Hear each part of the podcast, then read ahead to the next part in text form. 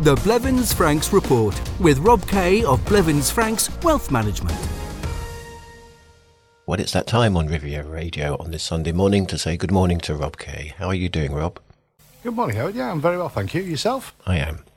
Well, due to the passing of Her Majesty the Queen, as a mark of respect, there was no Blevins Franks report last week. Although we are still in the official period of mourning, this week I would like us to return to our series of broadcasts where we turn the spotlight on tax, and specifically this week, capital gains tax. CGT is a tax most of us face at some point during our lives, but because it doesn't appear on our personal radars too often, it can easily catch us out. However, before we get into that in detail, obviously only one story dominated the past week in the news, Rob. Yeah, absolutely, Howard. Um, for most British nationals, as you said, there's only been one story over the past 10 days.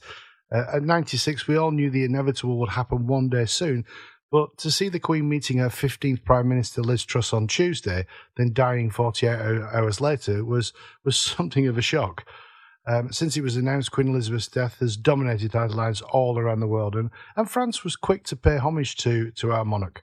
The British flag was placed outside the Elysee Palace, other flags were flown at half mast, as they will be tomorrow on the day of her funeral. President Emmanuel Macron paid homage to Queen Elizabeth in a video address to the people of the United Kingdom and the Commonwealth. He said in French and in English, Her Majesty Queen Elizabeth embodied the British nation's continuity and unity over 70 years. To you, she was your queen. To us, she was the queen. She'll be with us forever. Today, we are so sad the Queen's wisdom, empathy have helped us to all to steer a path through the historic ups and downs of the last seven decades and with her passing, we all feel an emptiness. I remember her as a friend of France, a kind hearted queen who has left a lasting impression on her country and her century. The queen loved France, which loved her back. The French people are also in mourning.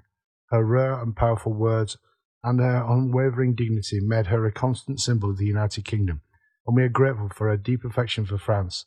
The Queen mastered our language, loved our culture, and touched our hearts, and no other country had the privilege of welcoming her as many times as we did. Now, since he was first elected in 2017, President Macron has actually not received the Queen at the Elysee, but he did meet her three times. In June 2019 for the 75th anniversary of the D Day preparations, in December 2019 at Buckingham Palace during the NATO summit, and then again in June 2001 in Cornwall for the G7 summit.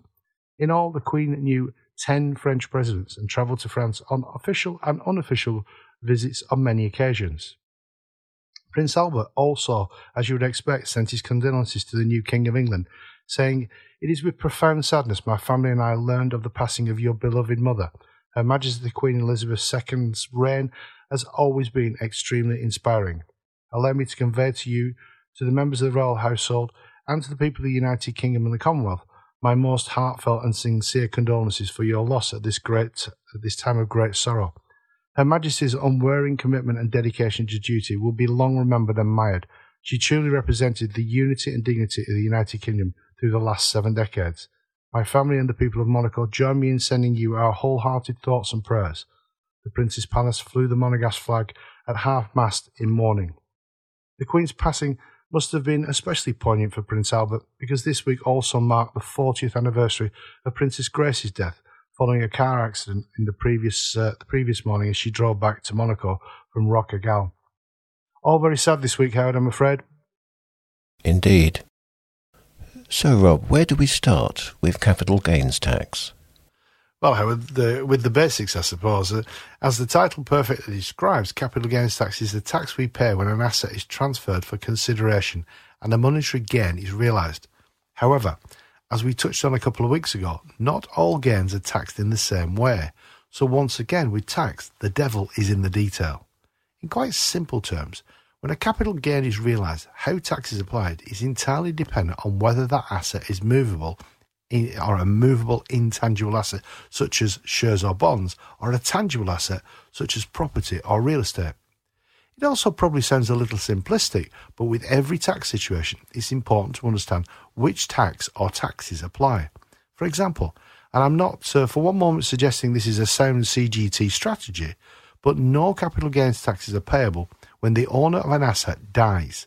The CGT liability dies with the owner, and the asset and any gain, if it's been accumulated, if it's been accumulated, pass to the beneficiary or beneficiaries. Dependent on the beneficiary's relationship to the deceased and any applicable tax allowances, the recipient might have some succession tax to pay rather than capital gains tax. But we'll leave the mysteries of succession tax maybe until next week, Howard. Okay, good idea. So, how are shares, bonds, and other movable investment assets taxed? In, in his first budget following uh, Emmanuel Macron's election to the Elysee Palace, he quickly introduced a new system for the taxation of investment gains. Rather than taxing them at our highest marginal income tax rate, plus the investment social charge, as was the case under his socialist predecessor Francois Hollande, Macron introduced a fixed rate tax system for investment income and, importantly, investment gains. Under this new system, non property investment gains are simply taxed at a fixed rate of 30%, which includes the 17.2% social charge and a fixed tax element of 12.8. This new system applies to most types of movable investments, and from an investment perspective, it's been a great improvement on the previous system. During Hollande's tenure, investment income and investment gains were taxed at our highest marginal income tax rate, which potentially could have been 45%, plus the 17.2% social charge. Now, higher rate income taxpayers therefore had to give a whacking 62% of their investment gains to the French government.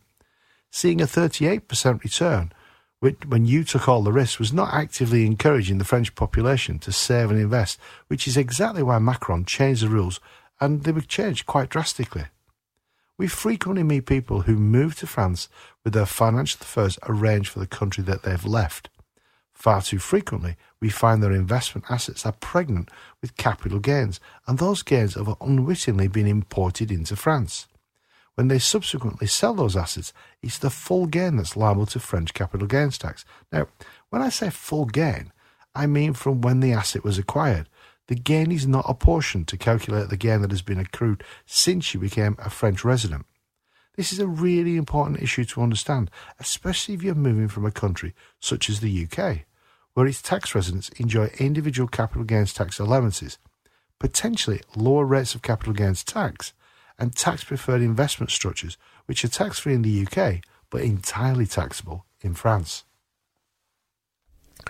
What about gains realised from the sale of your main home? Um, our main home is usually our most tangible asset, and it's exempt from French capital gains tax as it is in the UK, providing it's our habitual and actual residence at the time we sell it.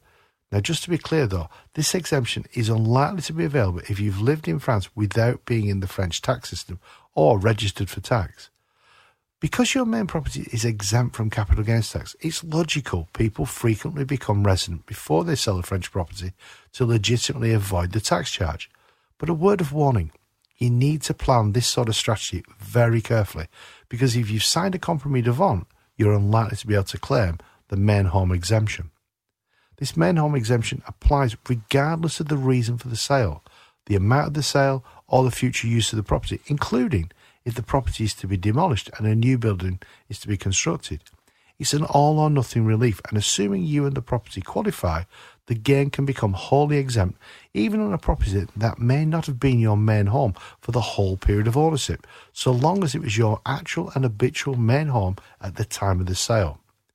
Now, conversely, leaving a property without having sold it could see you losing the entire the, the relief entirely when you do come to sell it even though it may have been your main home for many, many years beforehand, because there's no time apportionment period for occupation in France as there is in the UK. The exemption can also apply for up to one year from the date the main home is vacated, then put up for sale, so long as it was your actual and habitual main residence at the time it was put on the market, then it remains vacant, unused, and importantly, unlet. I presume capital gains tax is payable if you sell a property which is not your main residence. Yeah. When you sell a property that doesn't qualify as your maison principale, the gain is calculated as the difference between the price you paid for it and the price you sold it for. You can deduct 7.5% of the purchase price for acquisition costs or the actual costs if they were greater. You can also deduct actual improvement or enhancement expenses, provided they've not already been used for income tax purposes. And those enhancement expenses can't be routine maintenance expenses, such as redecoration or new carpets. To qualify, improvements must have been carried out by a registered contractor. If you pop down to Castorama and buy the materials, then do the work yourself, those costs are not admissible. Where a property is sold more than five years after it was purchased, the taxpayer doesn't and he doesn't have to, or if he can't supply the documentation to support the improvement costs, they can be valued at a flat 15% of the purchase price. The seller is not required to provide evidence of the actual costs incurred or even prove that any improvements have actually been carried out. Once these various factors have been considered, you arrive at a definitive gain amount, and tax and social charges are then payable on that specific figure. Can you explain the property taper relief system? Yeah, um, in answering the previous question, I said that you then arrive at a definitive amount which you pay tax and social charges on. Well, that's not exactly correct because, as you said, you, if you've owned the property for more than five complete years, a taper system can be applied to the amount that you pay tax and social charges on. From a tax perspective, after the first year, six years of ownership, and up to including year 21, your realised gain is reduced for taxation purposes by 6% a year. So after 21 years of ownership, 96% of your gain is exempt from tax. And after the 22nd year, the final 4% becomes exempt. All in all, this means if you own a French property and it isn't your maison principale, but you've owned it for 22 years, when you come to sell it, there will be no French capital gains tax to pay. A taper relief is also applied to the gain from a social charges perspective, but unfortunately the taper period is longer, 30 years compared to 22 years. The reduction in the early years is also much lower, with higher reliefs only applying in the later years. After the first six years and up to including the year 21, the annual reduction is just 1.65% per year. So after 21 years of ownership, the overall reduction is 26.4%. In year 22, the reduction is 1.6%. Then from years 23 through 30, the annual reduction increases quite dramatically to 9%. Because the social charge relief is much lower in the early years and the tail is much longer, we frequently find people have greater social charge liabilities than capital gains tax liabilities, which is especially pertinent if you're a UK tax resident selling a French holiday home because you can offset the French tax element against your UK capital gains tax liability, but you can't offset the social charge element. So the big question is, Rob, what tax will we pay when we sell a French property? that sounds like the question you've been building up to asking me all morning, Howard. Unfortunately, it's not as simple to answer as you would expect. There are two headline rates. Capital gains tax is payable at a flat 19% and as we said before, the investment social charge, as we know it, is paid at 17.2%. However, following the financial crisis of, of the late noughties, a temporary surtax was introduced. And, surprise, surprise, 10 years later, this temporary surtax is still with us.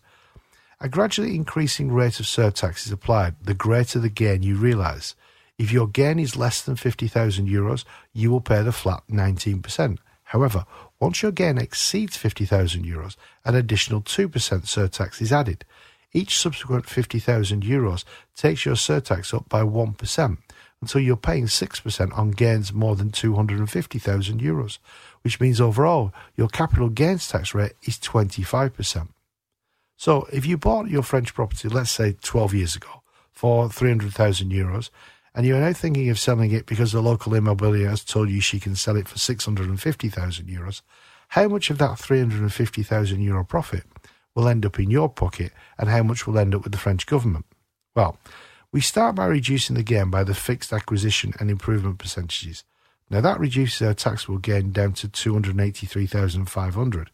If we then apply the taper release to the tax and the social element, we arrive at a combined tax and social charge liability of approximately 90,000 euros. So after paying the French taxman, we will end up with 560,000 from a sale price of 650,000. But wait, we also have to pay the immobilier who made the suggestion, and she will get about 40,000 euros. So we'll actually end up with around 520,000 euros. So finally, Rob, popping back into our virtual mailbag, we've received quite a lot of questions about France's exit tax. Is this related to the capital gains tax?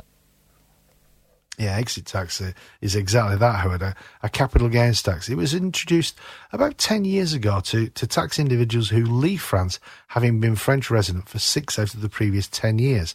And it's applied to the portion of the gain which that person accrued while they were French residents. The calculated gain is taxed at the fixed rate of 30%, and it applies to people who individually or together with other members of their household have direct or indirect shareholdings of more than 50% in the company, or if their shareholding is valued at over 800,000 euros.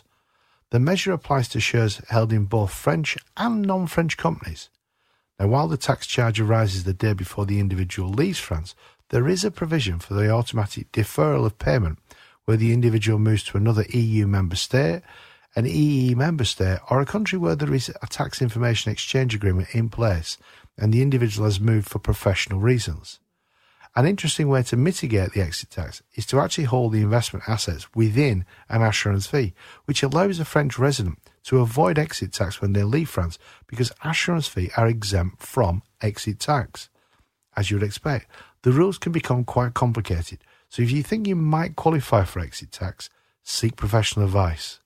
Capital gains tax plus social charges can put a rather large dent in the value of your assets, so I would strongly suggest seeking professional advice if you think you have or might have a capital gains tax situation. It's never too soon to plan, so if you would like to discuss your individual capital gains situation with one of our local Blevins Franks partners to understand what you can do to avoid it or minimise the tax, simply contact our Valbonne office. The telephone number there is 0493 001780. That's 0493 001780. And if our Monaco office is more convenient for you, you can arrange a call or a meeting with one of our Monaco based partners by telephoning Monaco 97775574.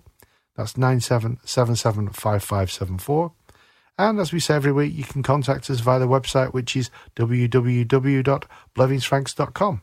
So, as we mentioned earlier, Howard, next week I suggest we discuss dying and making sure our wealth ends up where we want it to, rather than being paid away in succession tax to the French government. I look forward to that in interest. Thank you very much indeed. Thanks, Howard. Have a great week.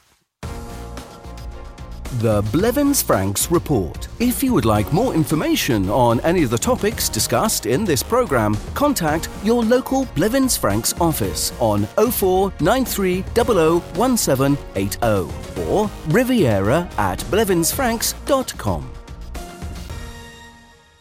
Planning on moving to France? Already living here? Make sure you get the correct tax and financial advice. The French tax regime provides opportunities for tax efficient investing, but there are many pitfalls. Using the wrong arrangements could have major tax and succession consequences. Blevins Franks has in depth knowledge of the local tax system and can help structure your assets to get the best out of living in France. Contact Blevins Franks today on 0493